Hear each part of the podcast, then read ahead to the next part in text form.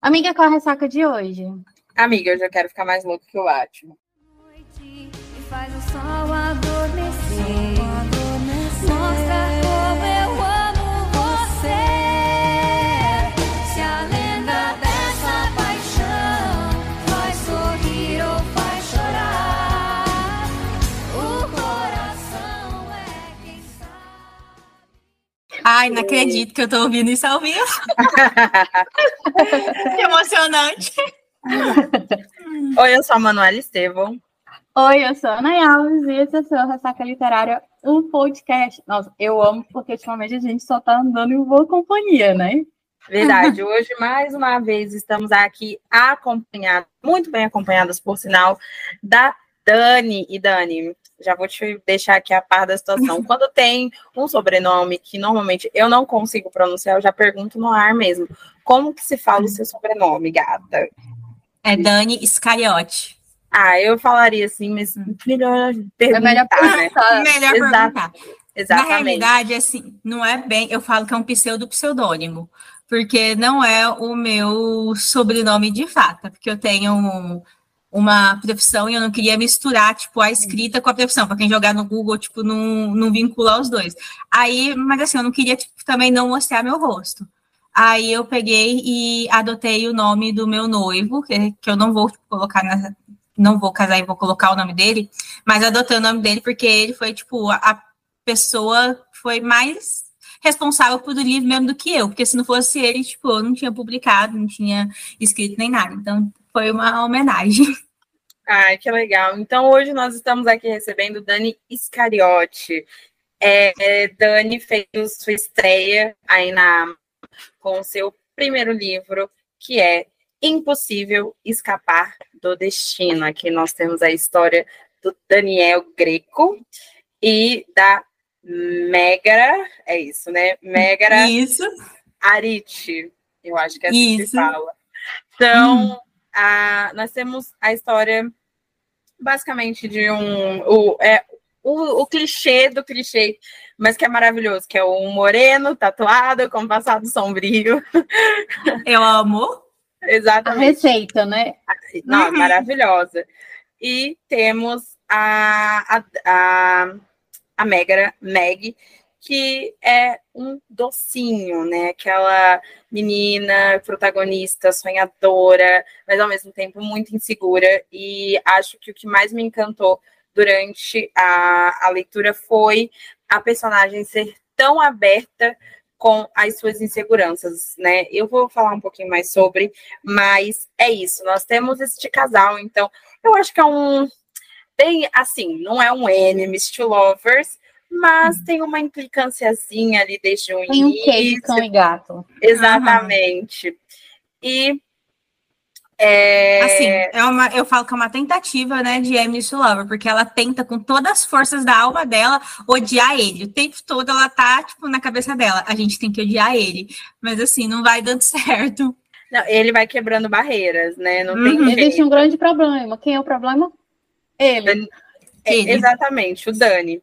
Então, é, a gente tem essa construção aqui com duas histórias que logo de cara nos parecem muito doloridas. Os dois protagonistas têm é, ranhuras no seu passado e eles vão, ao longo das páginas, construindo uma relação para até o ponto onde nós chegamos, que há uma confiança para sabermos os segredos um do outro. E assim, ai, muito maravilhoso. Isso combinado com um, ami com um esquema de amigos maravilhosos, perfeitos, entendeu? Que nem eles mesmos falam no, no livro, Friends. E é Aham. isso. Bom, É tipo isso. Exatamente. Bom, Dani, seja bem-vinda. Fique à vontade. Posso falar o que você quiser, o que você sentir vontade de conversar com a gente. É, aqui a gente, principalmente eu, sou meio sem filtro, então, né, é, não, não ligue. eu falo mesmo.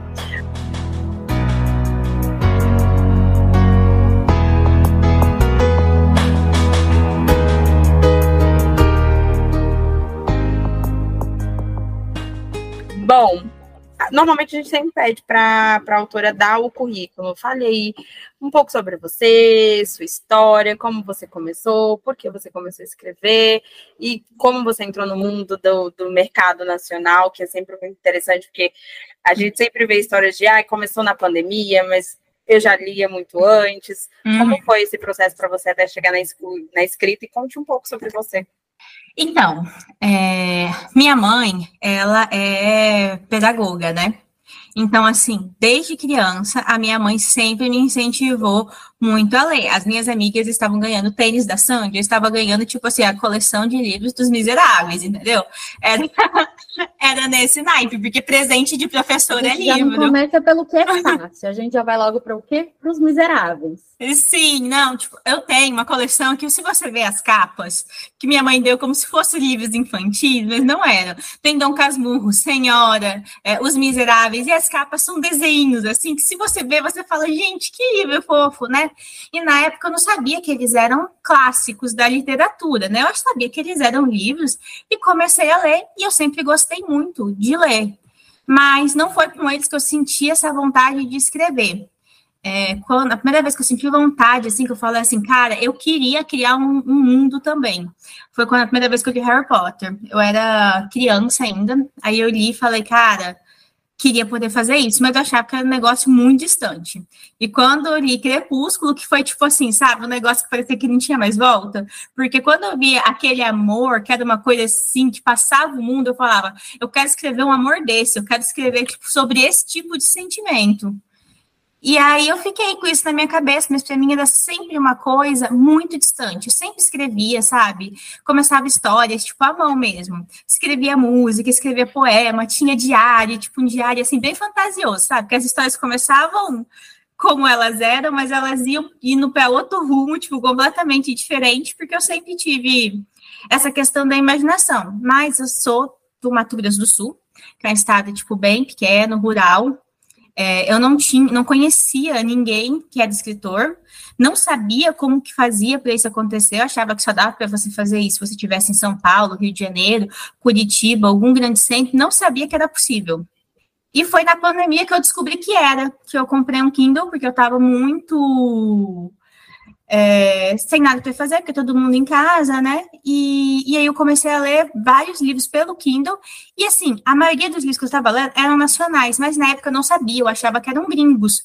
E aí, depois que eu fui descobrindo que eram autoras nacionais, eu fui vendo como que essas autoras nacionais escreviam, como que funcionava a plataforma, e eu comecei a ver que não era uma coisa distante, que era uma coisa que era assim, que era possível e que eu conseguia fazer.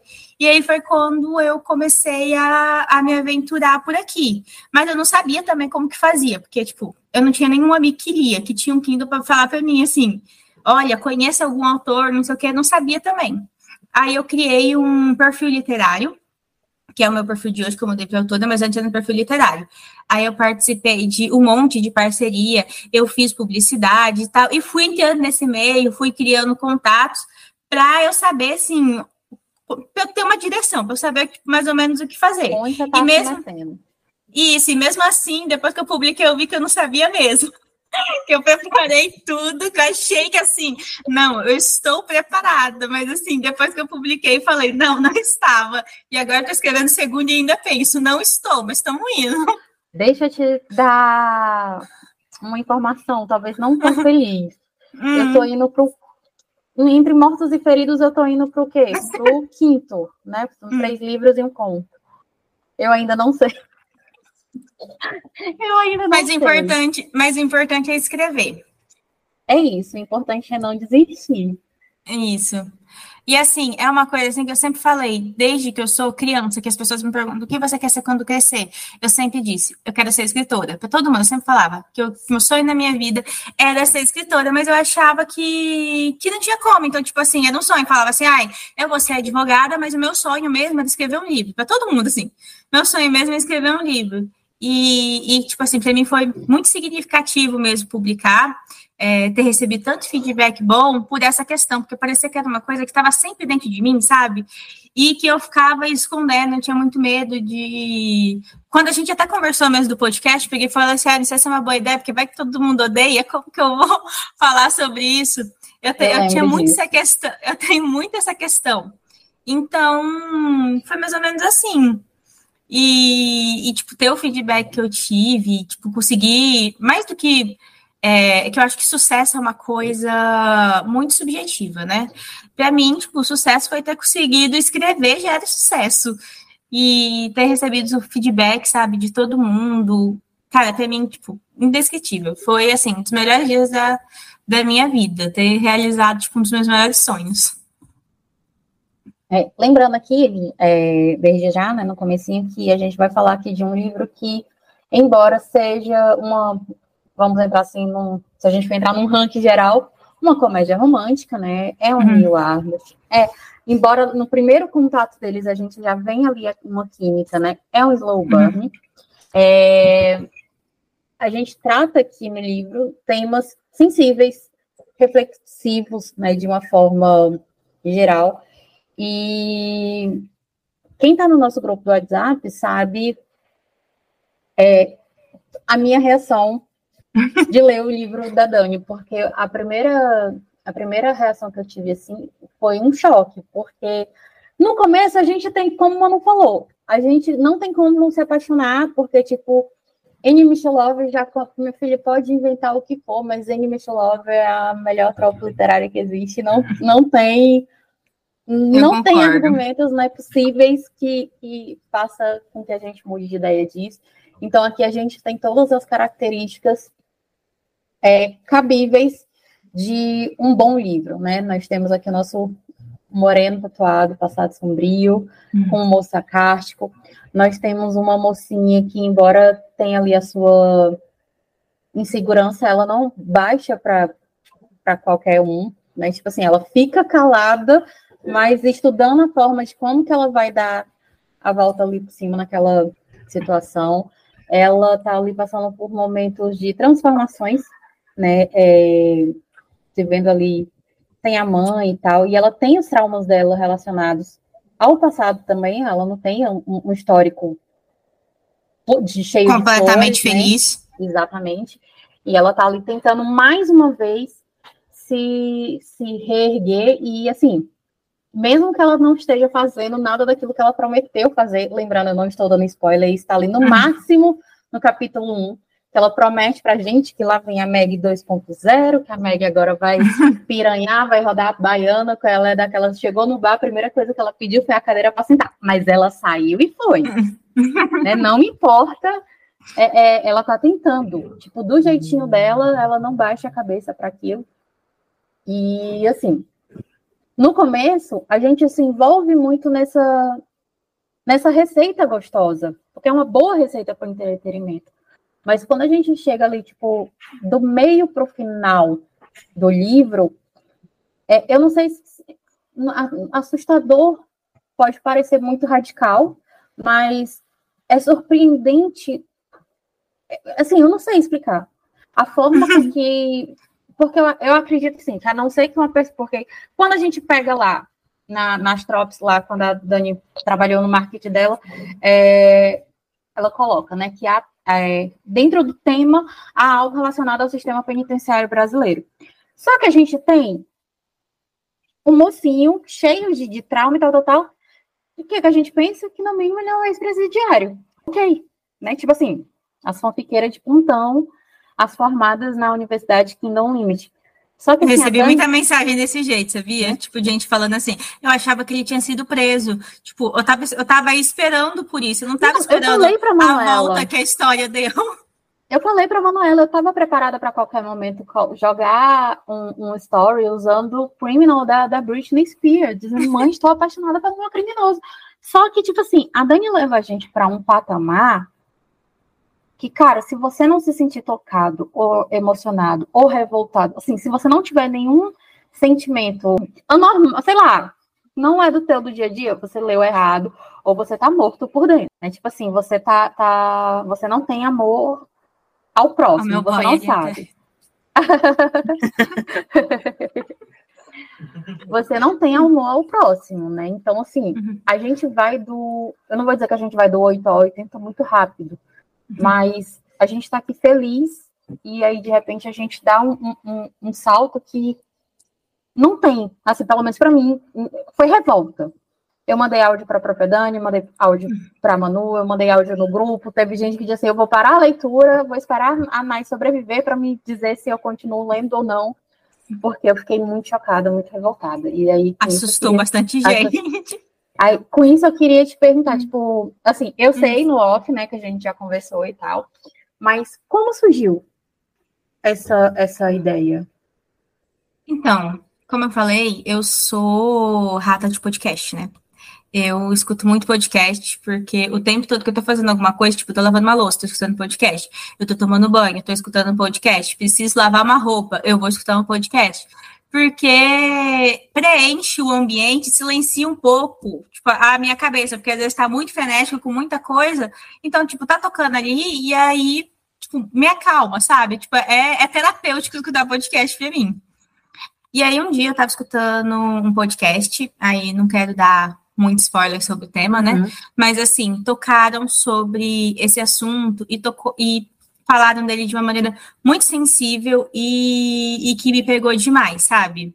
É, eu fiquei bem tocada, eu chorei no dia, tipo assim, tipo, por coisas que eu peguei e falei. Chorei de é, foi acho que um pouco da sua, do seu sentimento de revolta, sabe? Tipo, de achar, tipo, cara, se isso acontecesse de novo, ia ser tudo exatamente igual, talvez até pior, porque a gente tem agora redes sociais com gente que não tem medo de ser mais idiota, porque antes tinha gente que tinha vergonha, hoje o pessoal não tem mais. Então, eu fiquei, tipo, muito revoltada com isso, com essa questão, tipo, mesmo com eu como sociedade, eu me senti falha, sabe? Como ser humano. Eu peguei e falei assim, cara, e foi um sentimento tão forte que eu peguei e falei assim, eu preciso fazer alguma coisa com ele. E aí eu escrevi. Tipo, os, os, os capítulos finais eu escrevi primeiro do que os, o, os primeiros, porque eu, depois eu ajeitei com a história, tudo, mas porque eu tava, assim, tipo, tão emocionada com aquilo que, que eu precisava colocar para fora. Então eu escrevi e falei assim, cara, vai ser preciso falar sobre isso. Aí eu até tinha comentado com algumas amigas do meio e tal. Aí uma amiga falou assim: ai, você que vai lançar o primeiro livro, você podia pensar em alguma coisa mais comercial para você lançar e tal, não sei o quê, que chamasse mais pessoas. Eu peguei e falei assim, cara. Pode até ser, mas, mas futuramente, mas assim, agora, tipo, eu sinto no meu coração que eu preciso falar sobre isso. Então, tipo, eu segui. E dá para ver isso claramente do jeito sensível que você aborda o tema. Eu estou falando aqui, tem mais ou menos umas duas horas que eu terminei, e uhum. o, o, livro, eu mandei uma mensagem para a Nai falando: eu estou revoltada. É, uhum. Eu sou muito ratinho de podcast também, eu adoro podcast. E eu, sobre o tema, né, eu eu vi, ouvi o podcast tem mais ou menos uns dois meses, do Mano Brown, que é o podcast aqui do, do Spotify, que eu adoro. Uhum. E ele, claro, né, é uma luta muito dele, e ele fala muito sobre isso. E quando você olha de um jeito, que até o Daniel fala isso, é muito fácil você se emocionar com quando é, alguém faz alguma maldade com criança ou quando acontece alguma coisa com os animais. É, isso é tocante, todo mundo. Uhum. Mas quando você olha para pessoas que, de alguma forma, não podem estar ali, né, de forma. Não são perfeitas aos olhos da sociedade. Exatamente. Quando você olha para pessoas que ninguém olha. Isso. Exatamente, que são culpadas ou não, e isso não, não, não, não nos cabe, mas quando você olha com um olhar sensível para essas pessoas, é, é muito mais difícil você sentir empatia, eu acredito, né? Mas o jeito que você fala ali no, no final, tanto que eu, falo, eu até postei no Twitter, eu falei, a reta do final do livro é tipo, etapa na cara atrás de tapa na cara, porque o, e aí eu logo eu me lembrei do áudio que a Nayara me mandou assim que ela terminou, que é, se isso acontecesse nos dias de hoje, seria pior ou não deixaria de acontecer. Então a gente não, nós não evoluímos como evoluímos. sociedade, porque uhum. a, a, história se repetiria. Então, é, e é um tema que eu vejo poucas pessoas abordando, né?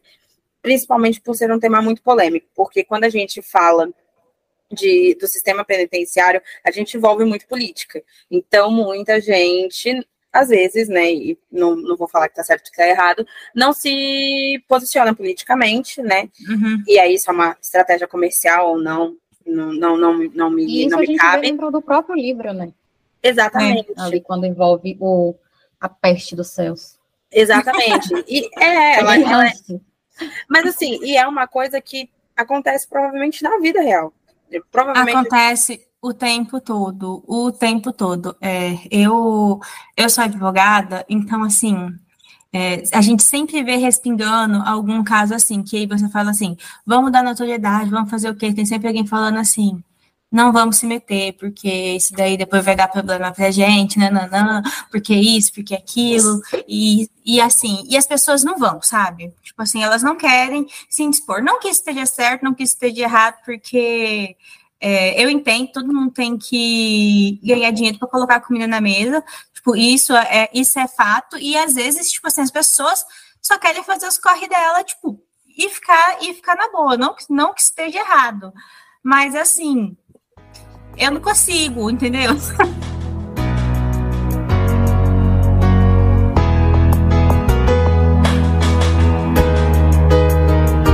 Pois é, então, assim, é, essa, essa diferença é que, a gente tem, assim, até a, eu percebo que até a forma com que você trabalhou, principalmente partindo do ponto de vista da Meg, é, então, é, dentro dessas coisas que a, a Mano falou, eu ainda ressalto a, a forma com que a Dani abordou, é, partindo do ponto de vista até da Meg, né, da nossa protagonista, porque quando a gente tem assim uma visão do que pode ser, do que deve acontecer ou de como acontece, uhum. ainda é um meio até muito machista, né, um meio muito predominado por homens. E quando a gente tem um profissional, porque se tem uma coisa que a Meg pode, inclusive, até não estar feliz aonde ela trabalha, mas se tem uma coisa que desde a primeira linha onde ela narra até a última que a gente vê é uma puta de uma profissional. Ela é muito profissional, ela ama o jornalismo que ela faz e tal.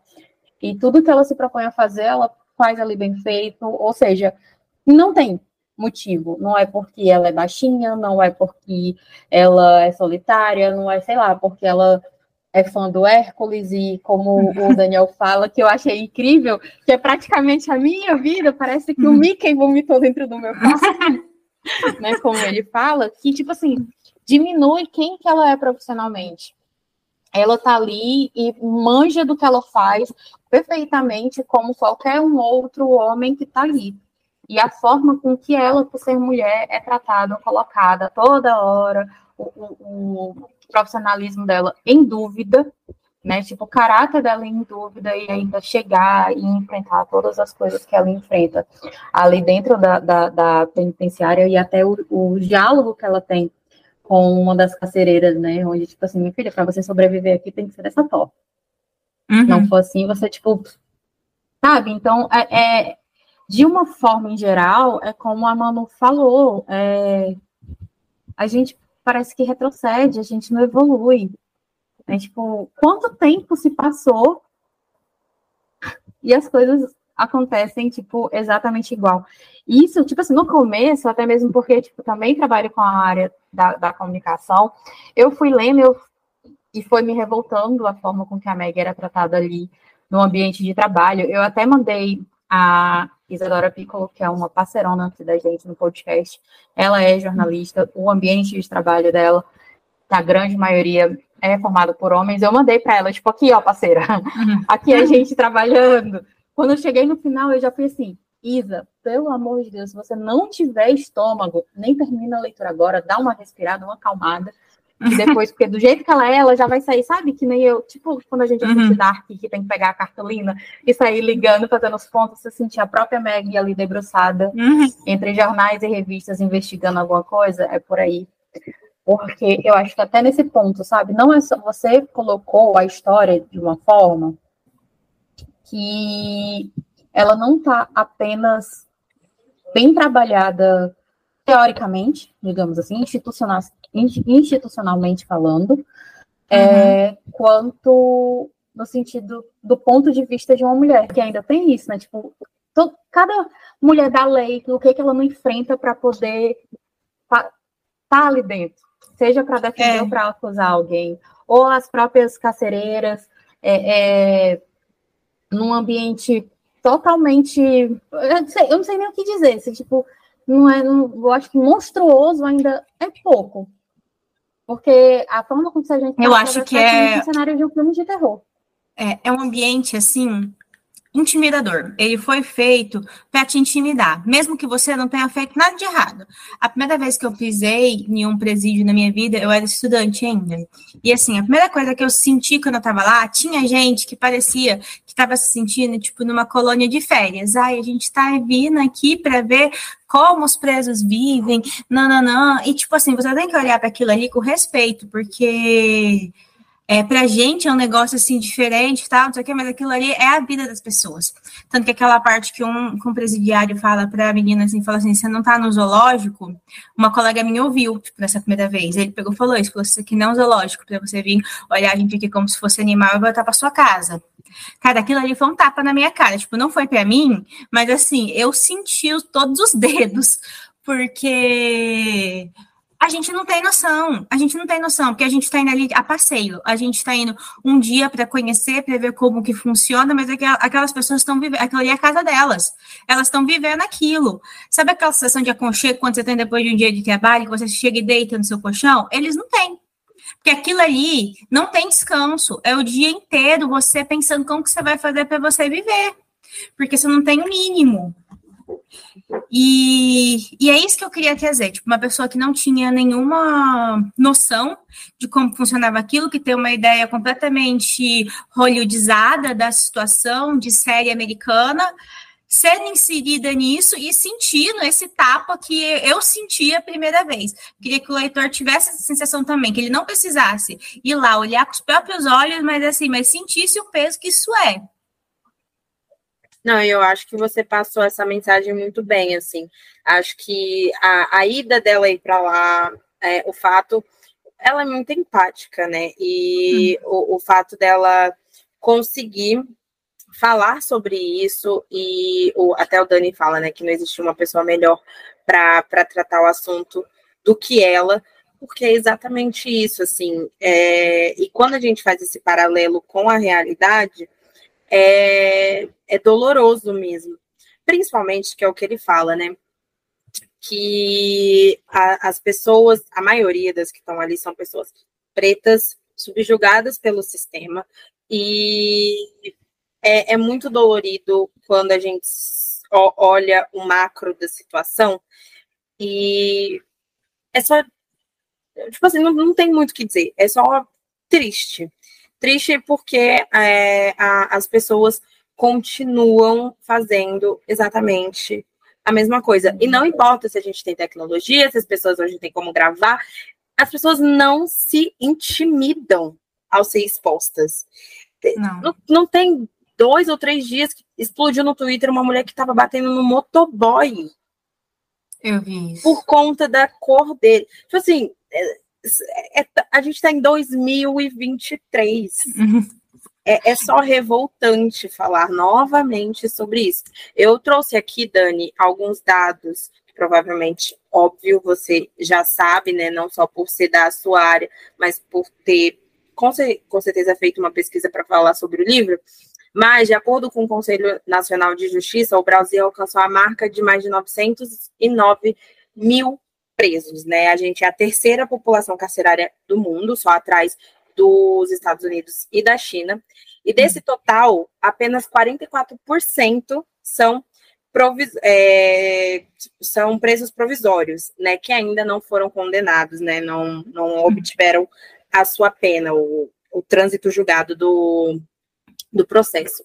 Então, é muito, muito complicado quando a gente olha para o Brasil e a gente vê que ainda assim os, o, o, racismo, né, claro, está intrínseco diretamente nisso e que a população continua aí, né, sem fazer absolutamente nada, porque é, acho que principalmente o brasileiro está muito indignado, revoltado com 300 coisas, mas principalmente com a criminalidade, que tende só a, a aumentar. E quando a gente, eu acho que o pior de quando a gente vê que a criminalidade não é punida gera esse sentimento de revolta, que é o que gera essa coisa punitivista, do tipo, você roubou meu celular, você vai morrer. Sabe? É, é, é uma disparidade muito grande entre um, um, crime que de fato ocorreu para a pena que as pessoas querem que sejam aplicadas. E aí, ah, foi preso, então larga lá, que se dane e que fique, que morra, que nunca mais saia. E as coisas não funcionam, obviamente, desse é. jeito, né? Eu até comento sobre isso no livro, né? Olha só, a gente tem a terceira população maior carcerária do mundo. E as pessoas ainda falam que o Brasil é o país da impunidade. Não é, o Brasil é um dos países que mais se pune. A gente Sim. tem a terceira maior população carcerária do Brasil. E quase metade dessas pessoas não foram julgadas. Elas estão lá, mas elas não têm uma sentença condenatória sobre elas. Então, isso é, isso é muito sério, porque você tira a oportunidade, que eu já fui em audiência de liberdade de gente que tinha roubado, tipo, três latas de óleo e um feijão, e estava preso, tipo, provisório lá, ainda já estava no sistema. Essa pessoa, ela, ela, fez alguma coisa errada? Ela fez. Pessoas têm que, têm que ser, têm que arcar com as consequências dos seus atos? Tem. Ela é um bandido criminoso? Perigoso? Ela não é, mas saindo de lá, provavelmente ela vai ser porque é, pensa num lugar onde você arruma um emprego fácil, é lá. Tem muitas oportunidades para você ganhar dinheiro, para você crescer na vida e não só do, do jeito bom. Então, é com essa lupa que a gente tem que olhar é, essa questão.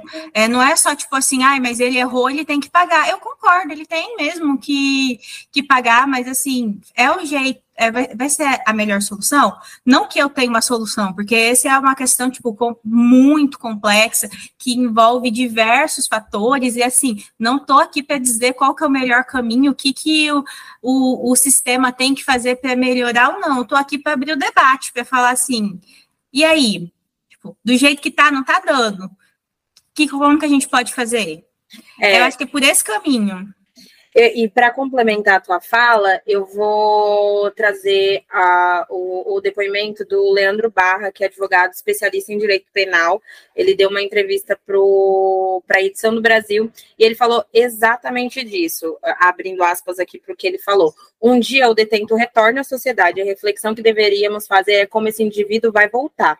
O governo precisa começar a fazer políticas públicas, sociais e criminais adequadas para que esse dinheiro seja realmente destinado ao benefício social. A ideia é que a pessoa se regenere, se reintegre à sociedade, consiga emprego, renda e tenha condições familiares codignas. Então, eu acho que fechando aspas aqui, eu acho que é exatamente isso. A gente precisa punir da forma que aquele crime realmente foi feito. Então, e e não só isso, é dar a mesma punição para todo mundo. Porque eu vou falar uma coisa aqui que eu acho na minha vida pessoal, e eu sempre falo isso, que é, se a gente for ver o tráfico de drogas, ele não tá na, na favela. Ele, ele tá lá, da forma marginalizada, mas as pessoas que comandam o tráfico de drogas, dificilmente ela mora nessa comunidade. Uhum. E o, o, o, jovem hoje em dia, o jovem negro, periférico, não vou falar grande maioria, mas eu vim de, um, de uma favela e eu posso dizer que as pessoas em volta de mim, dentro da, da onde eu morava, não eram usuários ou nada do tipo.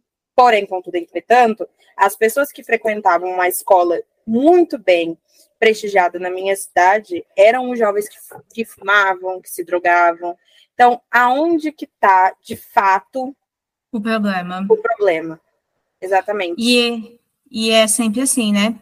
Jovem negro da favela é encontrado com droga. Bandido perigoso é preso portando 50 gramas de maconha. Aí é um playboy em uma festa. Exatamente. Garoto da Zona Sul é encontrado portando pequena quantidade de droga. É tudo é tudo muito subjetivo, sabe? E estrutural também, né? Estrutural. E isso a gente vê muito bem aplicado no livro, e inclusive, né, até pegando o gancho da fala do doutor, né, que a Manu trouxe aqui pra gente, aí eu me lembro, tipo, até do Dani falando dessa questão da, dessa, ressocialização, né? Tipo, de dar uma outra oportunidade para eles, de, da forma com que eles têm ensinamentos, cursos, é, até a forma, tipo, como que é passar essas informações para eles lá dentro da, da uhum. do sistema, né? Dentro do presídio. Tipo, nem, nenhuma parte educacional ou até, até mesmo para mesmo, como é que diz? Reensinar ou, ou para ressocializar eles, não há essa, um trabalho né, tipo, bem elaborado, e nem tem como ter, né? Porque, como, por exemplo, um lugar que, sei lá, era para caber 100 pessoas, está cabendo, tá cabendo, tipo, 2 mil pessoas. Como, não, não precisa nem eu ter, como a Dani falou, uma sair de lá com uma oportunidade. Eu já vou sair de lá transtornada uhum. só pelas coisas que eu passei lá dentro, pela forma uhum. que eu fui tratada né? Tipo, a alimentação, a, ter o, rodízio, a desumanização da pessoa, né? exato, né? É, uhum. ter um rodízio para poder você ter aonde se encostar para dormir. É, uhum. O tanto de tempo que você perdeu ali, aonde tipo, como a questão do, do, dos atrasos, né, nos julgamentos, a quantidade de tempo que se perde, é, até mesmo de estudo, de falta de, de realmente um apoio nesse sentido de, de reestruturar a pessoa, e aí simplesmente, tipo, acabou ali a, a o castigo dele, digamos assim, abriu as portas, foi para a sociedade, voltou pior do que entrou. Exatamente. E tem o, o, Augusto Botelho, ele é um advogado criminalista bem famoso. Em algumas entrevistas dele, ele fala. Eu adoro ele. Ele é incrível. E ele falou em uma das entrevistas, até com Rafinha Bastos no, no podcast, que é, o, ele, o, o, a pessoa que entra lá no sistema penitenciário jovem, ele entra estagiário e, e ele uhum. sai praticamente CLT, empregado. Então, uhum. é, é isso, porque o sistema ele não dá a, a oportunidade dele se ressocializar, mas quando ele sair de lá, a realidade dele é que ele vai ter que ter alguma coisa para alguma renda, né? Porque ninguém vive de vento, fotossíntese, não há essa, esses relatos. Então a gente precisa de dinheiro. Né? Quem fala que dinheiro não é importante normalmente tem muito. Uhum. Então, é, a gente precisa, e eu, eu acho, essa minha visão pessoal é tratar não só o sistema penitenciário no sentido de ver realmente quem está preso. Às vezes tem gente preso enganada que fica cinco anos. Sim. Anos. Muito mais tempo que isso desenganada. Que uhum. às vezes foi um testemunho falso, a pessoa confundiu. E, e assim, é, tá lá, tá dentro desse sistema. Como é que vocês acham que essa pessoa vai sair de uma prisão? Sabe? E outra, quando você olha para um, para uma pessoa presa, por exemplo, que quando você tem antecedentes criminais, dificilmente uma empresa vai te dar um emprego. O que, que você vai fazer? É completamente como se você não está morto, mas o seu CPF foi apagado. É, é, então, é, é uma situação desesperadora. Eu vejo muita gente falando, falando disso. Ah, mas é, se fosse bom, não estava lá. Inclusive, tem essa fala no livro. E não é assim que as coisas funcionam. Não é Sim. enganos. É que as pessoas, é, as pessoas têm a falsa no, sensação de que elas, na sua bolha perfeita, nunca na vida vão estar lá dentro. Mas, gente, todo mundo pode, algum dia, por algum deslize, às vezes você nem precisa nem fazer alguma coisa, às vezes você está no lugar errado, na hora errada, você é confundido com alguém, você acaba lá. Então, não é uma coisa assim que você está pensando assim para os outros, você tem que pensar, tipo, olhando para você. Se de uma merda dessa acontece comigo, pode falar a palavra aqui? Claro, fica à vontade. De uma merda dessa acontece comigo, acontece com meu pai, acontece com uma pessoa próxima, é com esse sentido. E você falando dessa questão de olhar, né, para quando a pessoa sai, essa questão de ressocialização, cara, foi uma parte que, tipo, que acabou me, me surpreendendo muito, porque eu achei que essa questão do sistema penitenciário ia trazer uma reflexão e tudo mais, mas que as pessoas não iam focar nisso, porque realmente o foco da história é o romance entre a Megra e, e, o Daniel. Eu achei que as pessoas iam focar muito mais nisso, mas nas avaliações que eu estou recebendo, as pessoas, assim, elas realmente ficaram tocadas com essa parte da história. E o que eu mais recebo é gente querendo uma história do Mucilão depois que ele sair da cadeia, para eu contar a história dele. Tipo, eu recebo muita gente gente querendo saber a história do Mussuon. Nossa, Mas eu- isso, é, Dani, porque, obviamente nós estamos falando aqui de um livro de romance, Uhum. e a gente já bateu nessa tecla, muitas, porque muitas vezes as pessoas já dizem, ah, é um livro, é um romance hot. Mas o que é um romance hot? Algo que vem ali desenrolando a química desde o comecinho da história, e a química vai sendo construída e tal, e só pelo fato de ter ali, talvez, as cenas de sexo de forma descritiva.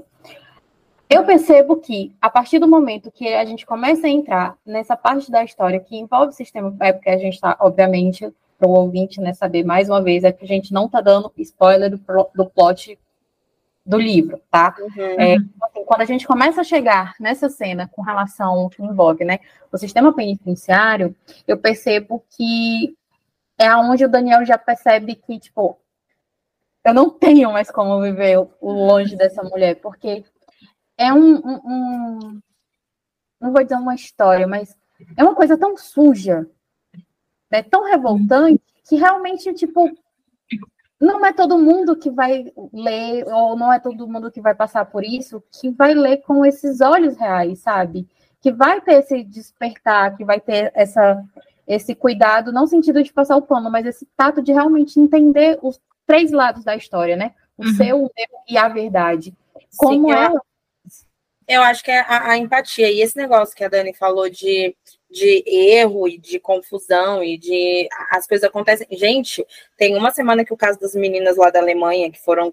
As malas foram trocadas. Trocadas, as tagzinhas Uhum. da mala. As tags da mala. Gente, olha isso. Um se- medo foi desbloqueado depois que eu vi isso.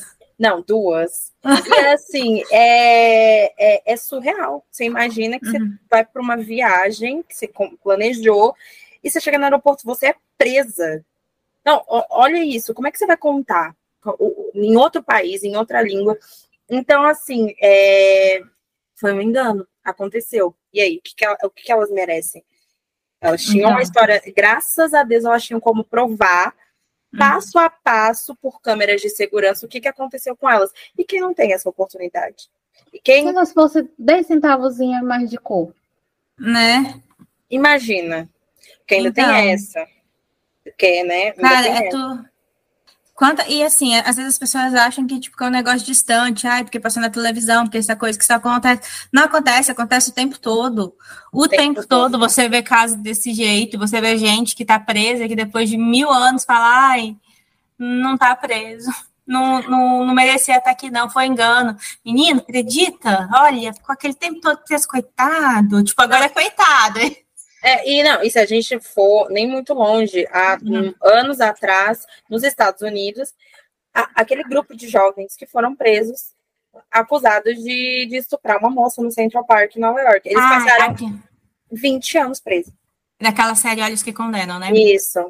Rapaz, se você colocar. Eu trazer meu noivo aqui, ele vai ficar sete horas falando dessa série, porque é uma das séries preferidas dele. Uma vez ele fez um amigo nosso, ele, de verdade, ele prendeu em cativeiro, fechou a, o- a chave de casa e falou assim: você vai ter que assistir essa série toda. E aí no final a gente conversa e deixou a pessoa para assistir lá, tipo, literalmente faz de cativeiro.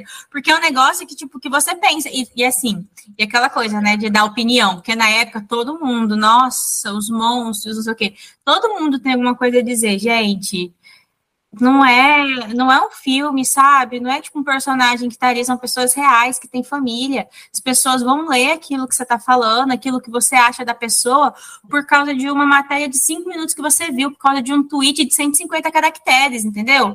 Não tem como se resumir uma vida naquilo ali. Tem que ter responsabilidade com o que você tá falando, sabendo que vai ter uma pessoa de verdade, com sentimentos, com uma vida, que vai ler isso e que você pode estar acabando com a vida dessa pessoa. Exatamente. E, e assim, olha para você ver, isso aconteceu há mais de 20 anos atrás, era anos 80.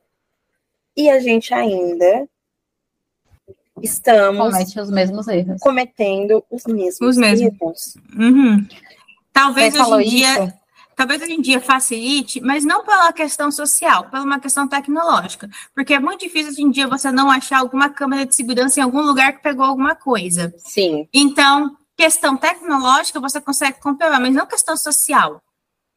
É, não é uma consciência vindo das pessoas e dando o benefício da dúvida, né? Isso. É sempre tem que ter uma contraprova. E, e eu acho que isso E é. assim, não só uma contraprova, uma contraprova irrefutável, porque assim, não Exato. dá para ter erro. Não é só um testemunho, né? Uhum. Mas você Vocês tem foto de isso? fulano, dá para ver a hora? Vocês falando isso, e veio direto na minha cabeça justamente até uma cena do livro, quando tá ali a Meg tá entrevistando um dos presen- presen- presidiários, e ela pergunta qua- é, como que, com qual gênero ele deseja ser chamado, né? Se ele ou se ela. E aí causa aquela comoção justamente por, tipo assim, ninguém me perguntou, nunca, todos esses anos que eu tô aqui, Uhum. eu- ninguém me perguntou. Tipo assim, foi invisível os- esses anos inteiros. Uhum. né? Tipo, sendo uma das pessoas que mais chamavam a atenção, uma Uhum. das pessoas talvez mais necessárias, né, para eles, né, que ele julgava ali ser, ser necessário. E nunca ninguém sequer olhou Para isso. para ter estado. E eu acho que isso é um mal da sociedade, assim, a gente tem que evoluir muito ainda como ser humano, porque eu lembro que uns tempos atrás, aquela página Quebrando o Tabu fez uma experiência em 3D. Eu não lembro agora se era só no Facebook ou se isso tinha no Twitter também. Que você abria a tela do. Era um vídeo, você abria e ficava em 3D. Era como se você estivesse dentro de uma prisão com muitas pessoas em volta. Sabe aqueles escape rooms que você vai passando assim? E é, Uhum. tipo um, é tipo um 3D, né? Uhum. E era tipo, é, acho que o tema era assim: é sinta como é uma prisão, como você está numa cela com mais não sei quantas pessoas. Quando você ia nos comentários dessa publicação, era bem feito, que apodreça, ah, roubou, matou e quer conforto. Assim, é, é- é- é- era o, o auge do. Só tem gente perfeita. Por que, que tem 20 mil comentários de gente tacando pau e são 20 mil pessoas perfeitas, né? Uhum. Não é possível que a gente a sociedade esteja tão ruim, sendo que a gente tem 20 mil pessoas maravilhosas, com índoles ilibadas, não é? Sim. As coisas não funcionam assim.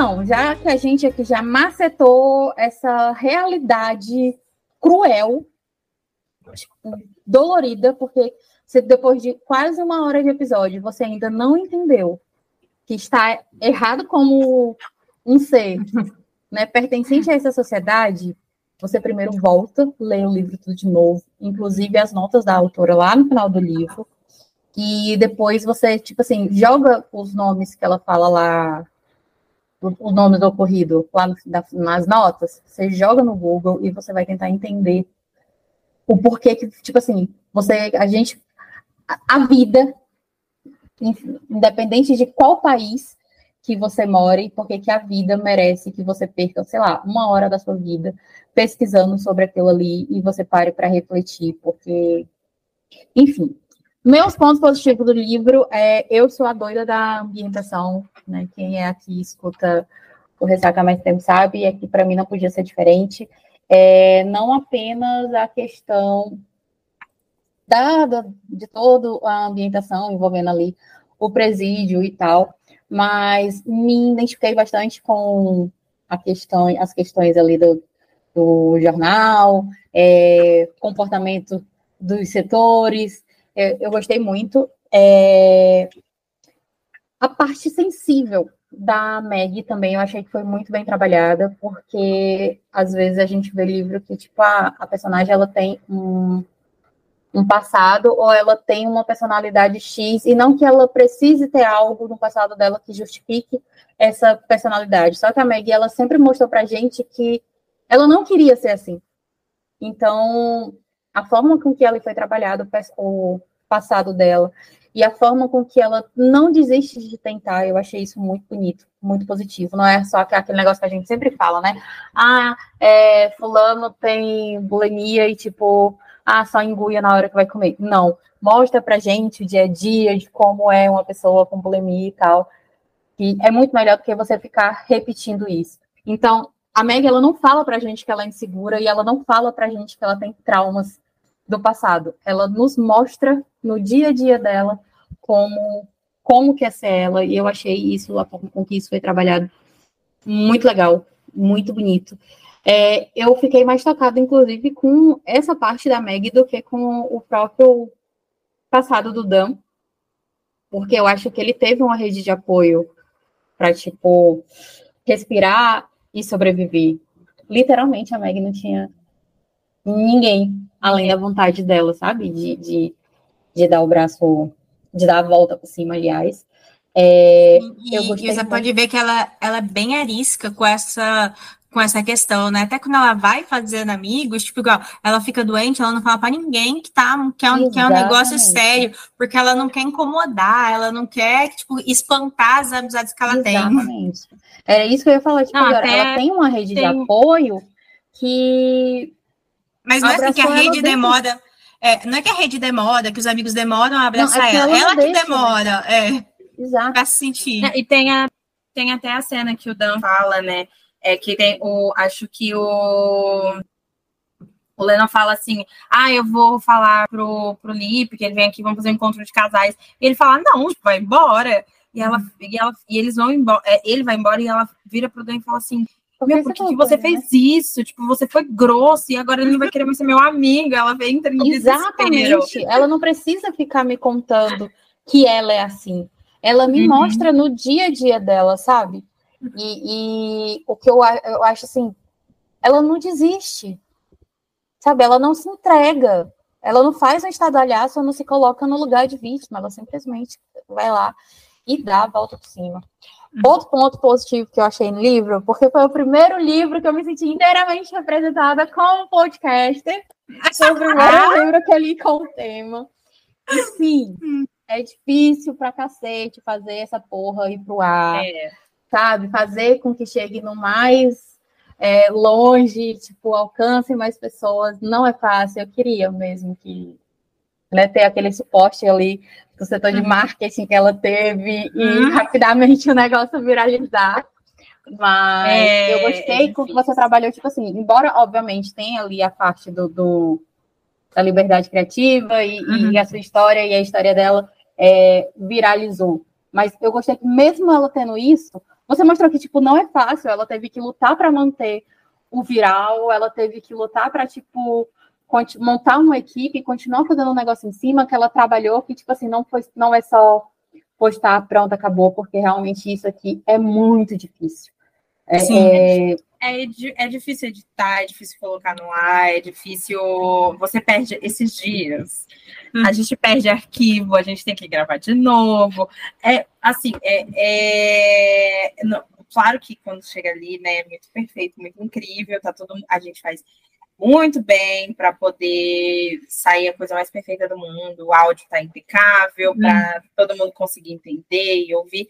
Mas o, o, o, background, né, os bastidores é muito difícil. Difícil colocar um podcast no ar e com qualidade, né? Então Sim. eu também preciso dizer que me senti muito representada também. Os perrengues da vida do podcaster não é fácil. Eu até brinquei com a Nay, eu falei representatividade podcaster importa. Importam demais. Importam eu, demais. Eu gostei muito, eu fiquei, meu, eu até coloquei isso no grupo, né? Tipo, meu Deus, eu não acredito. Isso não, eu, eu, e eu sou muito fã de, de podcast real, tipo, eu já falei isso várias vezes, mas assim, eu sou demais. A minha nova mocinha do livro que eu tô escrevendo agora, ela também gosta muito de podcast, também vou estar muito enquanto eu tô, enquanto tô escrevendo, porque é um assunto que eu realmente adoro falar e eu acho que, que precisa de, de mais espaço, sim. Ai, obrigada. Aquela, né? Ai, obrigada. obrigada. Pode Linda, maravilhosa. A gente ama. a gente ama. E outro ponto, porque senão eu vou ficar aqui falando, né, tipo, o dia todinho sobre uhum. meus pontos positivos, é a química do casal. Uhum. Porque você tem um, uma pessoa que é cafajeste totalmente avessa é, em momento nenhum você vê que, tipo assim, ele marca o cerco, mas ele não avança do ponto. Uhum. É, ele não desrespeita ela, ou, ou, sei lá, não avança o sinal, ele só dá indícios, né? E tipo assim, ó, tô aqui, hein? Mas, tipo, sabe, não, não, não é chato, não ele é não aquele, força não é birrento. Ela. Exatamente, não é birrento. É, ele sabe que ela tem as questões dela de, de por não querer ele, né? Porque primeiramente que eles se conheceram ali de uma forma que causou uma antipatia de primeiro, então a gente não pode nem falar que é por, porque ele é ex da amiga Uhum. dela, né? Porque quando ela descobriu, ela já tinha antipatia por ele. Uhum. É, e mesmo assim, tipo assim, é uma química surreal. Tipo assim, eles não estavam ainda nem se pegando e a gente já tava assim, meu Deus, que casal, esse homem vende na Shopping. Ah, não, eu ia falar que, falando de Mareu, gente, diva perfeita, tá? Mareu, Lucy, incrível, Lipe. Ah, eu queria fazer parte desse grupinho. Eu Era amei. Cristina! Não, eu eu amei pergunto se, se ela tem, tem sobrenome, tem dois nomes, nome composto? Não não, tem. mas na hora da raiva. A gente ama. Eu amo que a Cristina Regina Uhum. vai lindo, entendeu? Eu adorei o apelido dele, né? Mini Tormento, perfeito. Eu adoro que ela- ele chama ela de Mini também. Ai, os apelidos me pegam muito. Ai, os apelidos também me pegam demais. E o pedido de namoro. Ah, perfeito! Acho que foi a minha parte favorita do livro. Eu achei muito encantador que ele tem esse rolê com a arte, de pintar e. E porque normalmente a gente vê isso como as mocinhas, né? Que tem essa alma mais artista.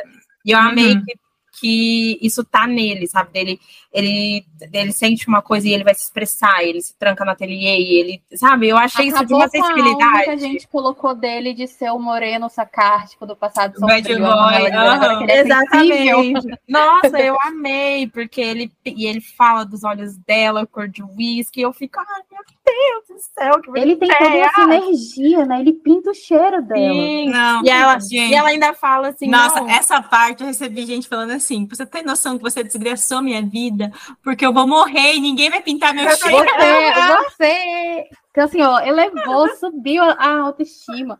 Não, Dani, sério, tipo, agora tá na hora, já que a gente tá falando de pontos positivos, né, tipo, de rasgar a seda e tal, ok, que a gente já falou aqui de toda sensibilidade, né, do sistema penitenciário, que a gente precisa refletir e tal, e a gente, como boas leitoras safadas que somos, nós gostamos do, do, dos errados. É Uhum. óbvio que a gente vai querer livro do Mucilon, óbvio, sabe? Tá, Não, sabe, falei, eu tô, gente, tipo, pensando naquela, na, naquela música do Bom Gosto, é Patricinha de Olho Azul, vai ser o tema do casal. Eu já tô assim, surtando. Não, e pode fazer uma novela, nem precisa de ser um livro inteiro, não sei. Dá esse acalento pra gente, porque eu também vim pronta com os meus pedidos aqui. As autoras que chegam aqui, elas sabem que elas sofrem porque eu vou, ao longo da leitura, e eu vou pedindo livros. Por exemplo, eu quero o livro da Mareu, por favor, obrigada, sabe? Gente, O todo livro mundo quer um livro da Maria, gente. Não, o livro da Maria vai ser icônico. O livro do Mucilon também queria muito. Ai, gente, a forma como ele conta a história dele, assim, é, eu acho que ele vê, é, acho que ele tenta trazer graça para uma história que é trágica. E mas é você ele é muito inocente, muito, É, muito bobinho, Você- muito ele é muito molecão, muito molecão. Nossa, queria muito. Ó, É, era essa, era essa a, a, aí eu fico muito feliz quando eu vejo vocês falando assim, Tive um porque era insight, essa que eu assim. queria dar, essa impressão que eu queria dar dele, sabe? Tipo, aquele menino, tipo assim, que é um moleque mesmo que tá preso ali naquele ambiente, mas que ainda assim, tipo, continua, tipo, com essa alma de É um guri. moleque.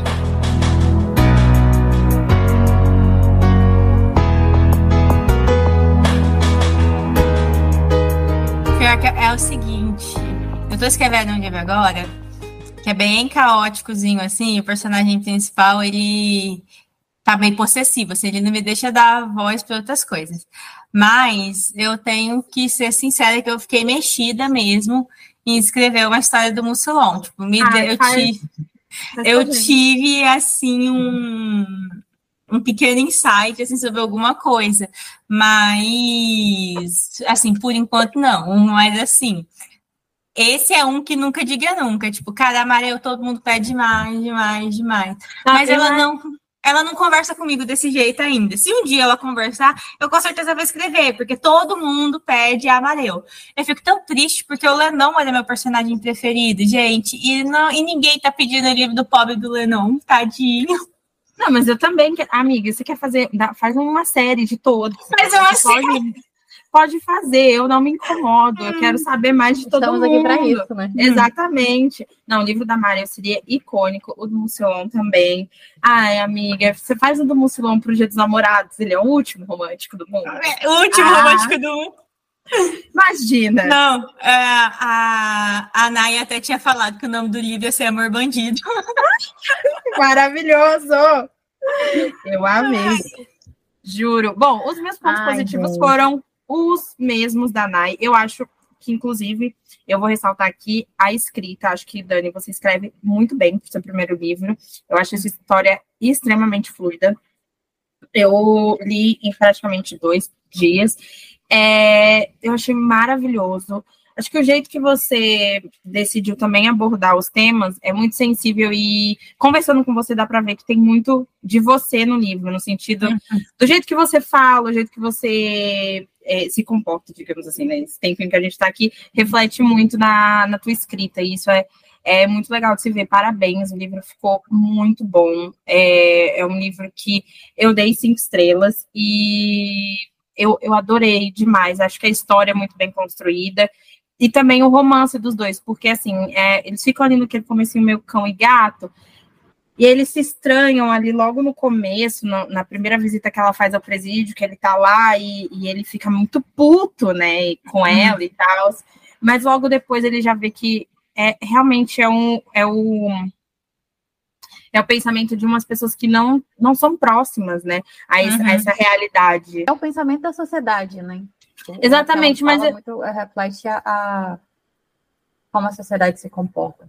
Sim, e eu acho que é a pessoa que não tem também, é, que assim, né, ela, ela replica um comportamento que foi meio que estruturado nela, em educação, mas ela tem empatia o suficiente para mudar, né, e, e buscar essa melhoria de como tratar essas pessoas melhores.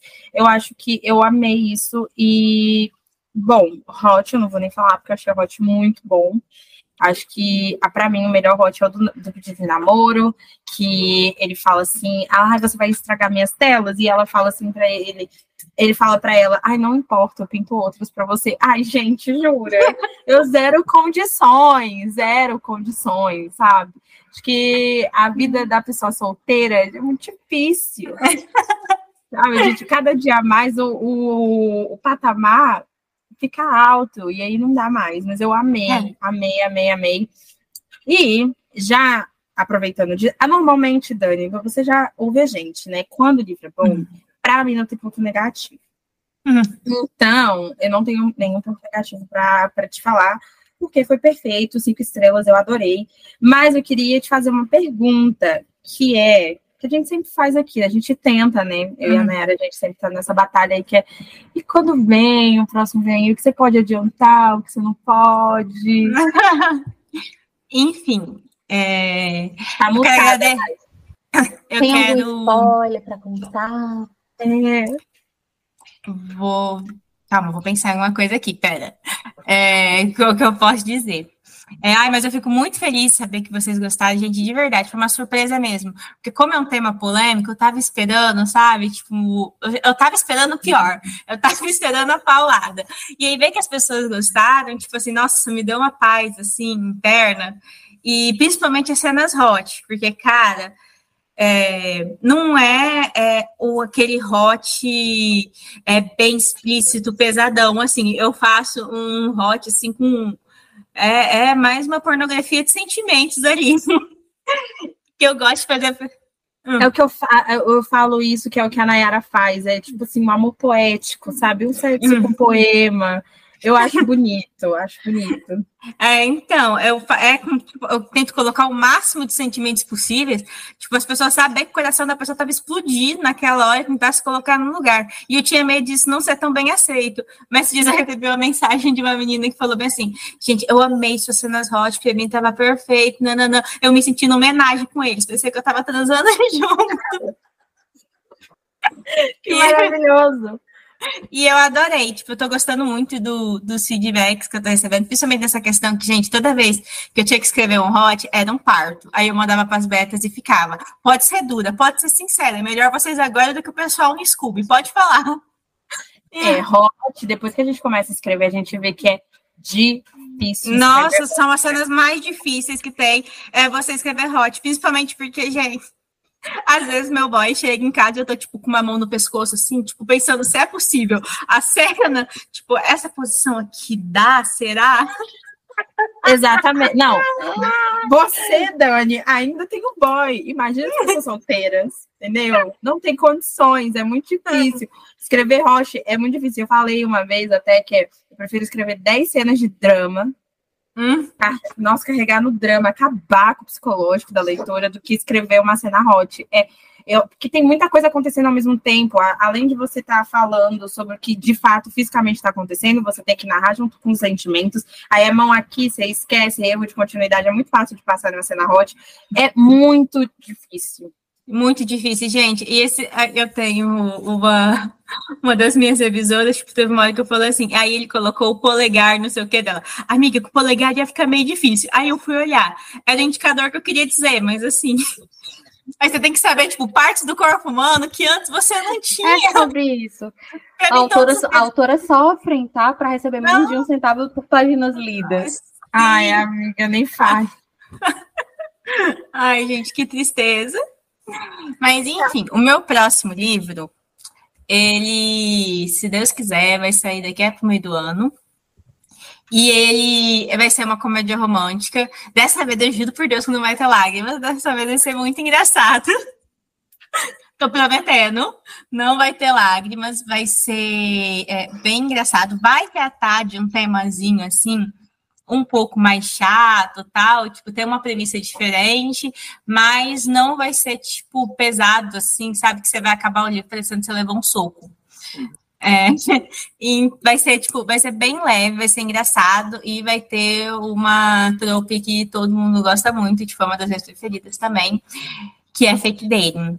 Então, vai ser legal. Vai ser, eu tô amando demais escrever esses personagens, eles são Sim, cara, eu até falei que, ai, gente, é até injusto com o meu mocinho novo, porque o primeiro mocinho foi o Daniel, e, gente, não tem uma pessoa que lê o livro que não vem falar que é o Daniel, que o Daniel é perfeito e tal.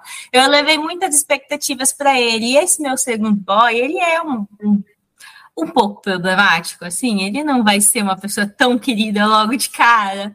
E eu falei, ô, gente, coitadinho, eu levei muito. Mas, amiga, é desses que a gente gosta. Eu, pelo menos, É. gosto dos mais problemáticos. Esses Ah, são que roubam gosto. meu coração. Eu gosto Quanto, também. quanto caráter mais duvidoso tiver, mais a gente gosta. Por favor, Ai, por que, que a gente, por que, que a gente é assim, Deus? se tiver uma lista, uma ficha corrida, sabe? Precedente adoro. criminal. É.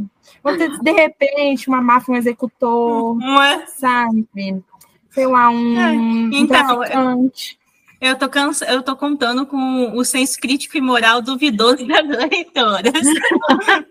Isso aí, minha filha, no nosso Já meio nicho, caminho, Já meio caminho meio caminho andado. Exatamente. Você já ganhou nossos corações.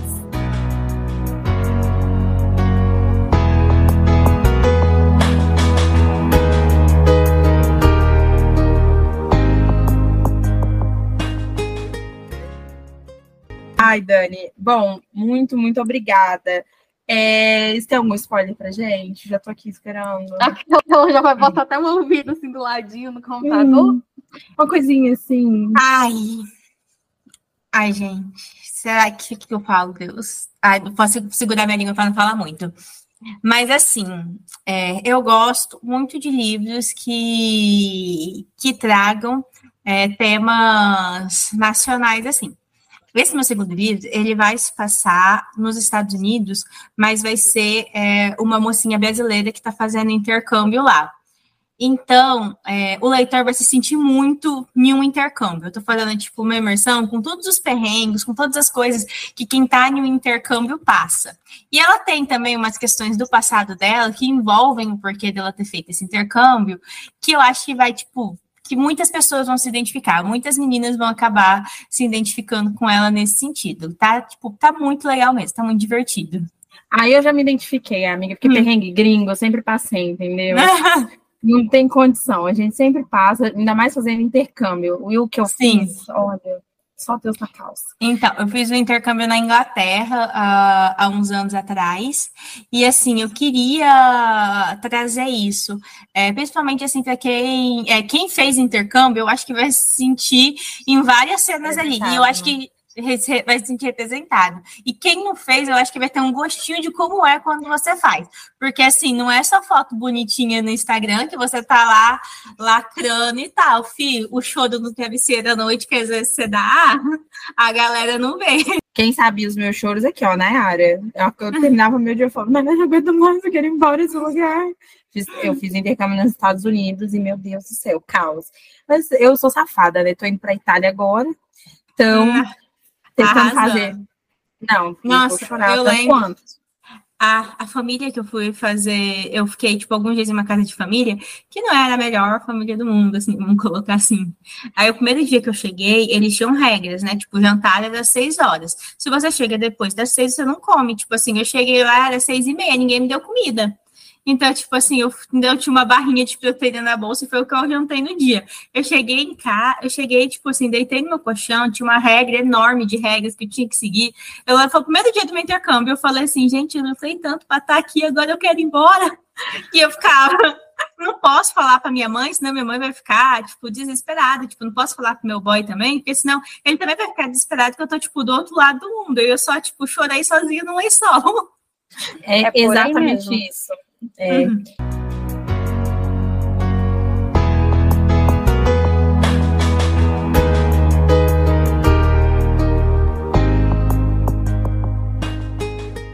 É, muito obrigada, foi maravilhoso. Eu espero muito que você tenha gostado. Foi uma honra te receber hoje aqui, falar Ai, um pouquinho mais. E também, claro, por você trazer luz a esse tema aqui. A, a gente sabe que é difícil e eu amei Necessário. Uma É reflexão necessário. necessária. e pontual também. Eu acho que nesse momento a gente precisa muito refletir sobre certas coisas. Então, muito, muito obrigada mesmo. Eu amei, foi divertidíssimo. E agora esse é momento de brilhar, de se vender, que a gente fala aqui, ó, dá seus serviços, aonde a gente te encontra, como é que a gente pode comprar seu livro, ler, faz aí seu jabá. Ai, gente, eu sou péssima nisso, Deus do céu. Ah, eu tenho que melhorar. Mas, seguinte, é, o meu perfil no Instagram é autora Dani, normal, D-A-N-I, Iscariote com S mudo, S-C-A-R-I-O-T. Tive que até fazer mental para ter certeza. É, no Twitter é arroba Dani Escreve, e meus livros você vai encontrar na Amazon, disponível para compra, e no Kindle Unlimited. Tem também, eh, se você for no meu perfil, você também vai encontrar lá na bio link para grupo de, de, de leitoras, que tá bem divertido. Eu sou, como eu disse, eu sou péssima com esse negócio de marketing, de grupos e tal. Sou péssima, tô aprendendo, mas assim, um dia eu um dia eu vou chegar lá.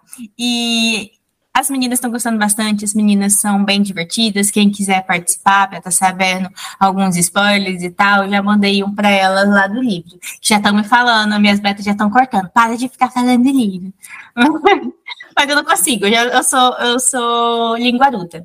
E se você não leu ainda Impossível Escapar do Destino, Olha, não é porque é meu livro, não, mas eu acho que vale muito a pena você tirar um tempo do seu dia para você ler. Concordo.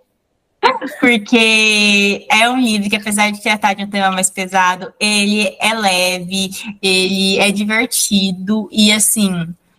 Vai te fazer, se você não acredita em amor perfeito em alma gêmea, depois que você lê esse livro, você vai acreditar. É, É, você é vai- isso mesmo. Você vai querer. É, se você for solteira, prepara, tá? Isso. Mas vai dar tudo certo. Segura na mão de Deus e vai. Bom, aqui no Spotify, a lição de casa é sempre a mesma, né? Siga a gente, não deixe de avaliar de 0 a 5 é muito importante. Ative o sininho, mas sempre estamos aqui sábado, sábado e quartas ao meio-dia, muito importante também. E lá no, no Instagram é arroba ressaca podcast. Tanto no Instagram, quanto no Twitter e também no TikTok. Então siga aí as nossas redes sociais para ficar sempre muito antenadinho. Lá no nosso link do Instagram tem o na bio tem o link para o nosso grupo, que é um grupo de leituras e não só isso, né? A gente compartilha um pouco do nosso dia a dia, a gente conversa lá, as meninas são muito animadas, sempre estamos conversando, falando horrores e você acompanha um pouquinho mais próximo tanto eu quanto a Nayara e tem leitura coletiva, como eu já disse, então sempre tem algum livro, a gente sempre está fazendo brindes, Gente, a leitura coletiva delas é sensacional. Eu me diverti muito. Se vocês ainda não participaram de alguma leitura coletiva, se você é autora, olha, eu indico demais, porque, gente, eu me diverti tanto, foi tão engraçado. Então, super indico. Fica aí minha indicação também. É um surto coletivo. Ah, nossa, é demais, é demais. Bom, é isso. Mais uma vez, muito obrigada, Dani. E, Nai, o seu último recadinho que a gente sempre fecha com ele, que é muito importante. Mas, primeiramente, Dani, mas também que deixo as minhas meus agradecimentos, obrigada por, por acreditar em qualquer nosso trabalho, de ficar lá com as meninas e tal, é, de aguentar meus surtos, meus choros, porque sim, gente, eu chorei feito uma cadela que estava apanhando, rascando o, o, o, no asfalto de meio-dia ainda mais. Ai, eu chorei. queria emoldurar aquele áudio, mas infelizmente não é possível. Chorei, não. chorei largada. Ela me mandou. Manuela, Manuela pensou que eu tava passando mal. Ela, porque assim, a gente tava conversando sobre uma coisa, aí ela me mandou um áudio. Hum. Aí ela começou a me chamar, me chamar, me chamar, me chamar, me chamar. E é, quando ela me chama muitas vezes, assim, repetidas vezes, aconteceu alguma coisa. E aí eu falei, meu Deus, o que aconteceu? E eu não tava em casa, e eu cheguei, peguei, dei play no áudio, e ela começou a soluçar, de, e ela chorava muito, e eu não tava entendendo. E a gente tava conversando sobre outra coisa, e aí eu falei, pronto, a Nayara vai pedir divórcio hoje, acabou pra mim. Que a gente divórcio tava... dela, você tá Divórcio de mim, porque a gente tava conversando, a gente tava conversando sobre outras coisas hum. pod... relacionadas ao emprego, podcast, a gente tava tendo algumas dúvidas, e aí a Nayara me manda do nada um áudio chorando, e o começo do áudio era, eu não sei se você vai concordar, e aí eu peguei e falei, meu Deus, acabou não, pra mim. Acabou pra mim. Eu pensei, acabou pra mim, vou ser demitida. Game over, né? Hum. E aí eu fiquei assustadíssima. E aí eu, Nayara, o que que aconteceu? E aí ela começou a falar, não, porque o livro da Dani, meu Deus, só de pensar. E aí ela chorando. E eu fiquei, eu senti aliviada, né? Falei, meu Deus do céu, Nayara, calma. Não, mas você tinha que, você tinha que ver no grupo da LC, teve meninas, eu tô com medo de ler agora. Eu vi, eu falei, gente, calma, tá tudo sob controle. É que a Nayara, ela realmente tocou muito ela, mas calma, gente, vai dar tudo certo. Todo ah, pessoal. Tudo certo. Calma, calma. Aonde ela que tá precisando ficar calma. Exatamente. Ai, ai. coletivo, ninguém é normal naquele grupo, gente. Mas, enfim. Exatamente. Então, né, é isso, Dani. Muito obrigada, principalmente por aguentar os meus sustos. E fique à vontade, a casa é sua, seja, volte sempre que desejar. É, e para não perder o costume, PDF, pirataria é crime, pelo amor de Deus. Os livros são tão baratinhos, estão lá no Kindle Limit, que você tem às vezes por R$ 1,99 durante três meses. Não tem desculpa, isso não é propagar a literatura nacional, isso pelo contrário, é roubar de um trabalhador. E, porra, a gente ganha menos de um centavo por página lida. Pelo amor é. de Deus, né? Consciência. Você coloca o dedo na consciência. Se você colocou o dedo na sua consciência e não deu certo, principalmente depois de mais de uma hora falando sobre aqui, sistema penitenciário, você soca o dedo do seu orifício. é, mas aí assim, eu... é o mínimo que você merece. Porque, tipo, é, mas essa é pessoa. Essa, mas essa pessoa colocou o peso na consciência e não sentiu nada, o desvio de caráter já foi feito, não tem como voltar atrás, uhum. infelizmente. É isso. Dani, mais uma vez, muito obrigada. E é isso, gente. Nos vemos no próximo episódio. Beijo, se cuidem. Até a próxima. Obrigada, gente. Eu adorei.